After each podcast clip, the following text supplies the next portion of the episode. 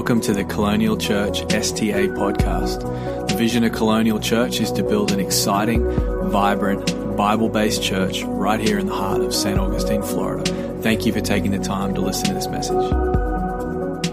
Well, hey, if you have your Bibles, we're going to read some more out of this wonderful book. We're going to be reading in 1 Peter, starting in chapter 2 tonight.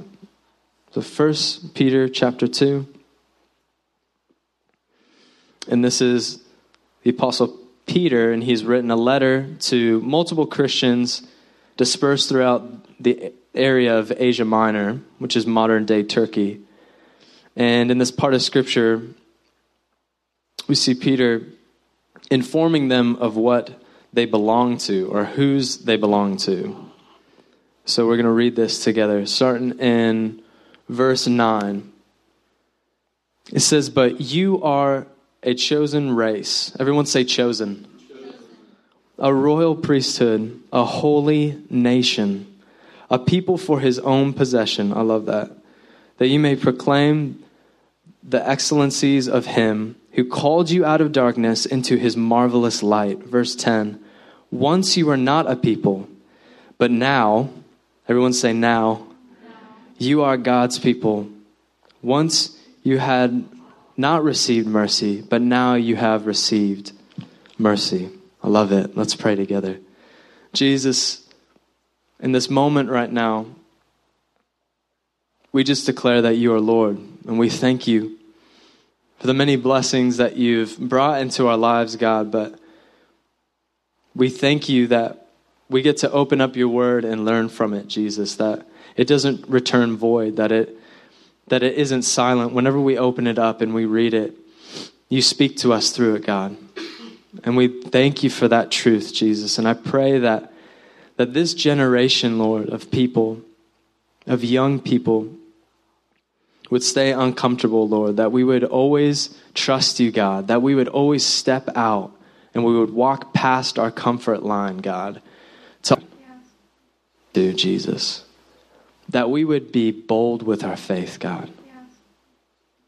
And we pray all of this in your name. And all of God's people said, Amen. Amen.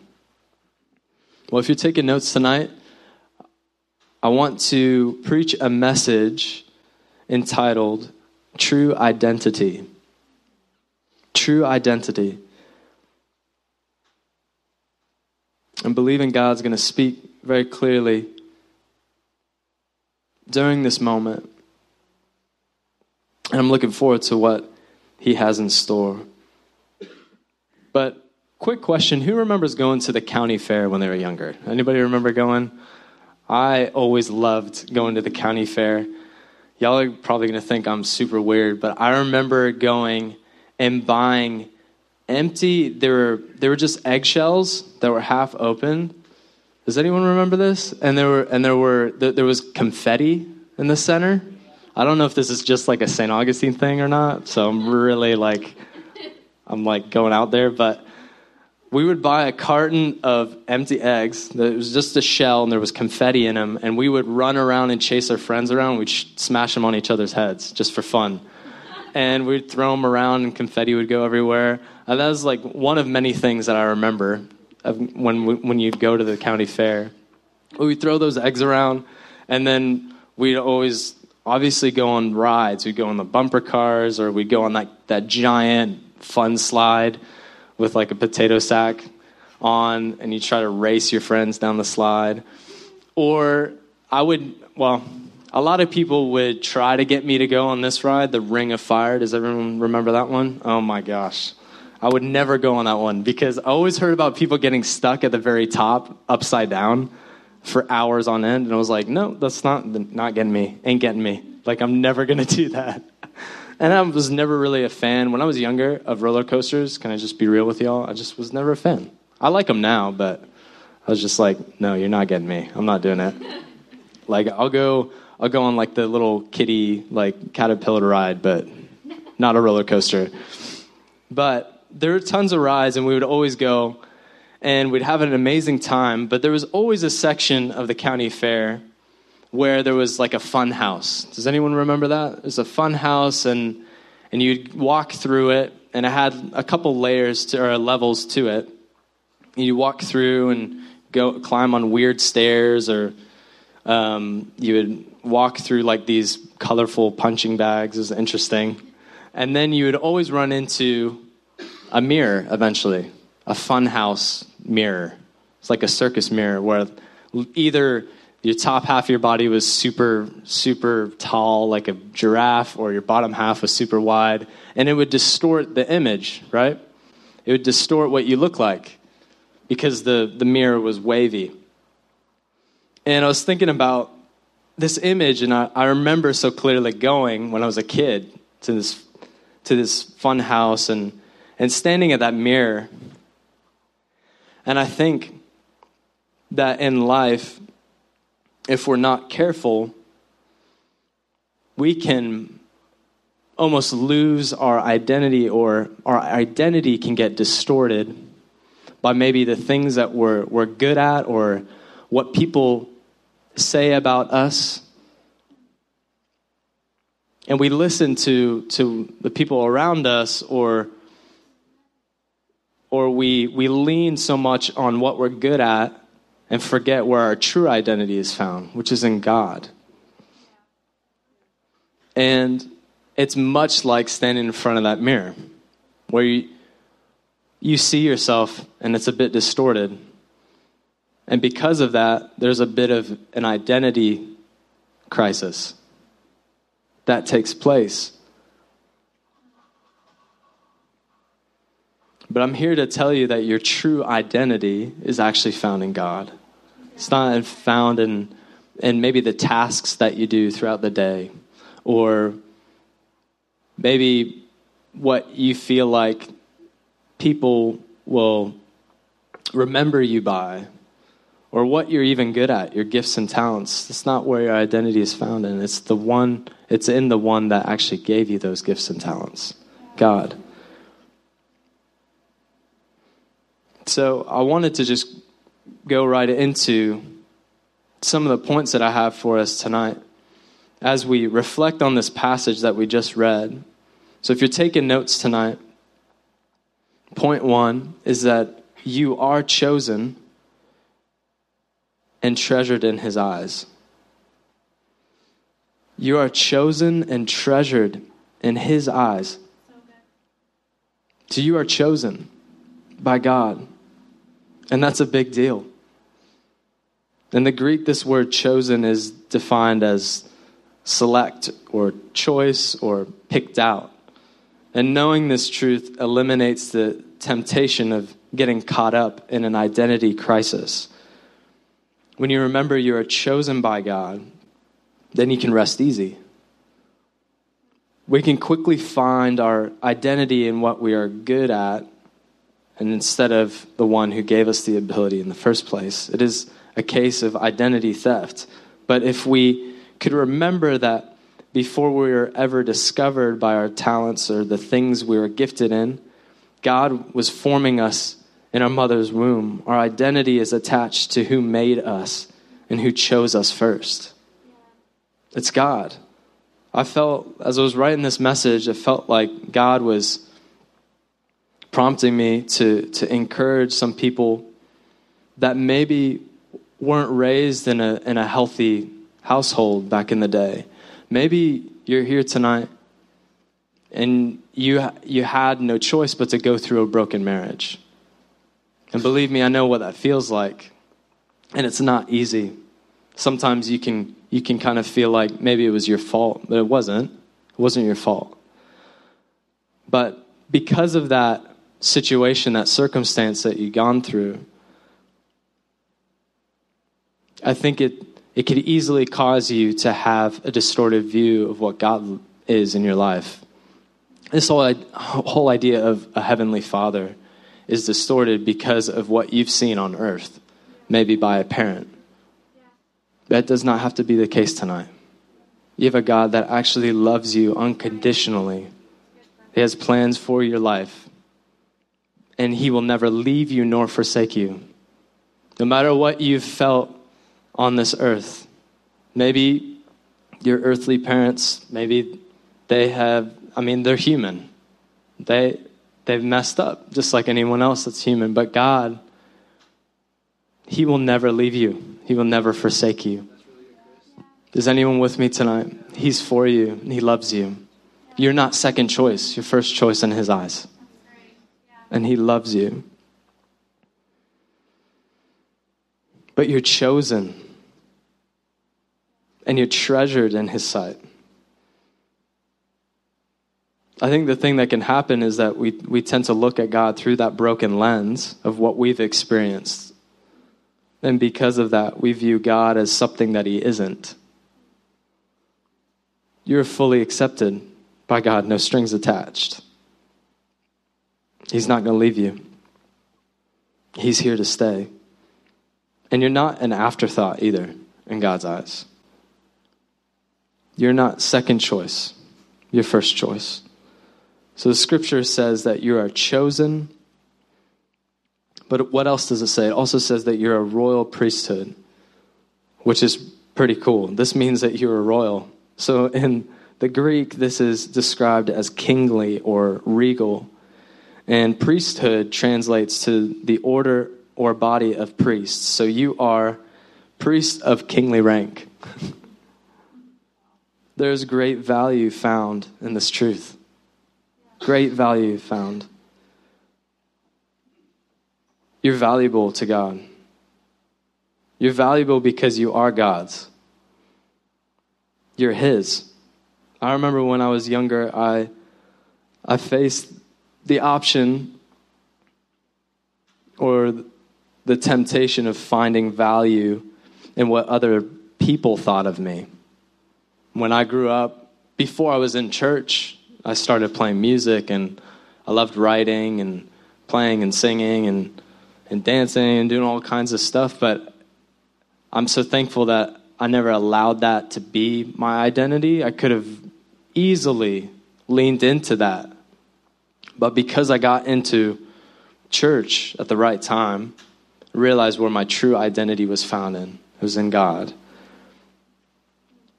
And we see this all the time that people they feed off it, feed off of how many likes they can get on a post or how popular they can be, and they find their identity in a social media account instead of a God that loves them where they're at, no strings attached. On your good day, on your best day, and on your worst day, He still loves you. And He's enough. So you're treasured in his sight. You're chosen. And secondly, tonight, you are a holy nation. And you have a holy membership. You are a holy nation and you have a holy membership. The word holy breaks down to a few words upright, pure, sinless, but one word that really stuck out to me was consecrated which by definition it just means to make or declare something, typically a church, sacred, and you dedicate formally to a religious or divine purpose. How beautiful is that? To declare something sacred.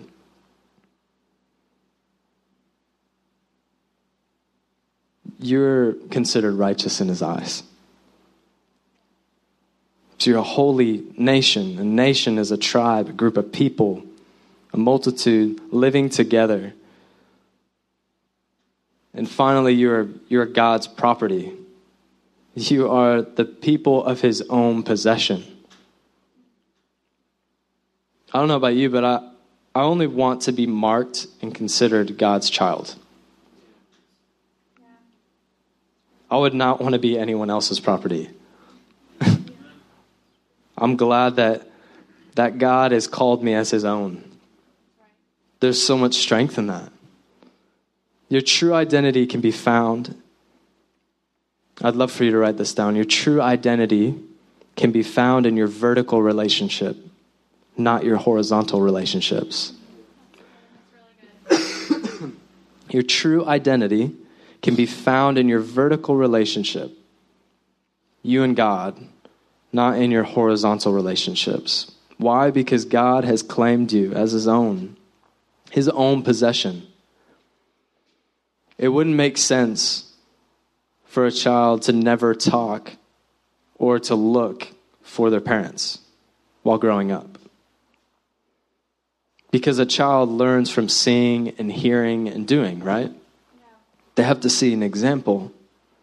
Your identity is found in who you belong to. Your, your heavenly Father. And I also want to say this that your approval isn't found in others but in God. All the approval that you will ever need in life is found in God. It's easy, if we're not careful, we can try and find approval in others or the things that we do, like I've been saying earlier. But you you got to remember that you already fit in. Like you don't have to worry about fitting in anywhere. You already fit in in God's eyes. You already fit in. You already have all the approval you'll ever need in God. He's smiling down on you. He's chosen you and he loves you and he cherishes you because you're a child of God. So, as we begin to close tonight, as the band comes back up, I wonder what would happen if we all lived life knowing where our real identity was found in. That our true identity is found in Him, in God. That we are chosen, that we are a part of royalty that we are holy, that we are His possession. And last but not least, at the end of this passage that we read earlier, verse 10, it talks about how we have mercy in God. We have mercy. So, verse 10, I just want to read it to you. It says, Once you were not a people, but now you are God's people. Once you had not received mercy, but now you have received mercy. And what is mercy? Mercy is compassion, grace, forgiveness, and so much more. I'm so thankful for mercy. I'm so thankful that we can find mercy in God, that He, he gives that out freely to us it it costs him something, but he he gives mercy. And I'm thankful that he sent his son to die for all of our sins, for everyone's sin, not some, for all. It's beautiful.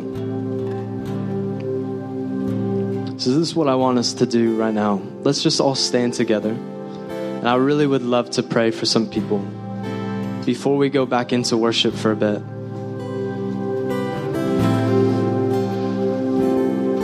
With every head bowed, eye closed in this place,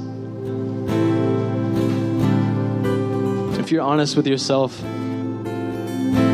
maybe in this place, if you're honest,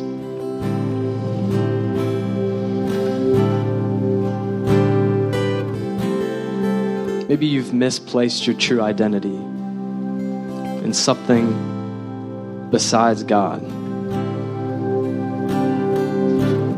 Pray that that this moment you would be able to realign your true identity between you and God. That you would restore that. That there would be healing in that, God.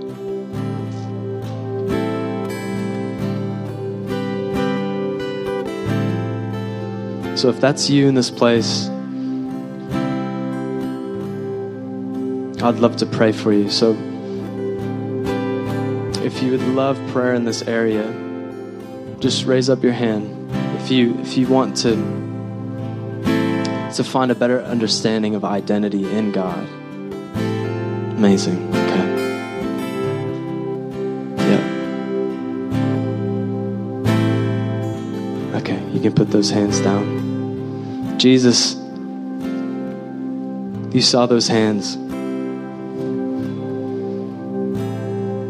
I just pray right now that you would begin that process of restoration, God. That they would be able to, to truly see what it looks like to find their identity in you. The true identity, God. We thank you that your thoughts for us outnumber the gra- grains of sand on the seashore, Lord, that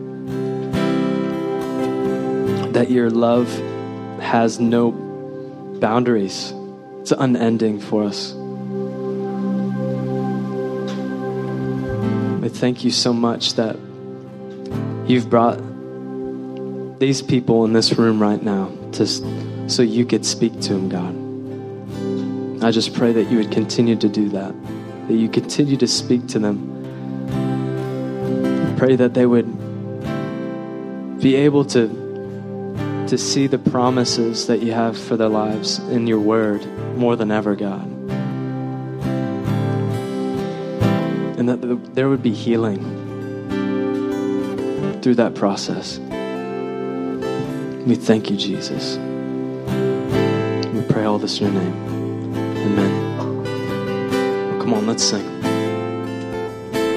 We hope you got something out of that message.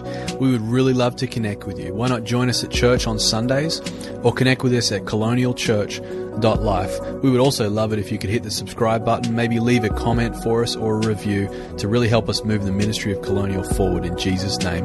God bless you.